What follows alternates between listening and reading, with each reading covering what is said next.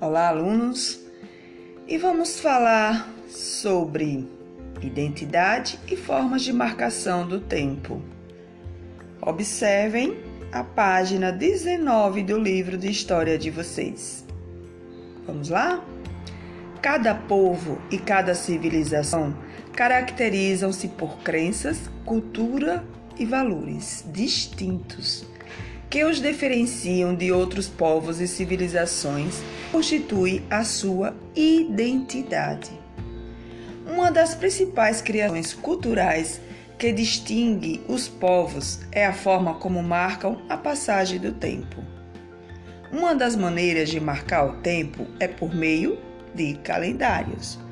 Eles permitiam organizar os trabalhos agrícolas, dividindo o ano em meses e em estações, com base na observação dos astros. O primeiro calendário que se conhece surgiu na Mesopotâmia por volta de 2700 a.C. Ele dividia o ano em 12 meses de 24 ou 30 dias, com base nas fases da lua Cada fase de sua lua nova dava início a um novo mês. O ano lunar tinha 354 dias.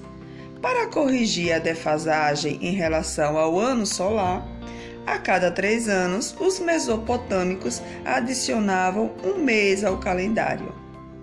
O calendário solar, mais preciso que o lunar, foi inventado pelos egípcios ele dividia o ano em 12 meses de 30 dias, além de cinco dias a mais, chamados de epagômenos.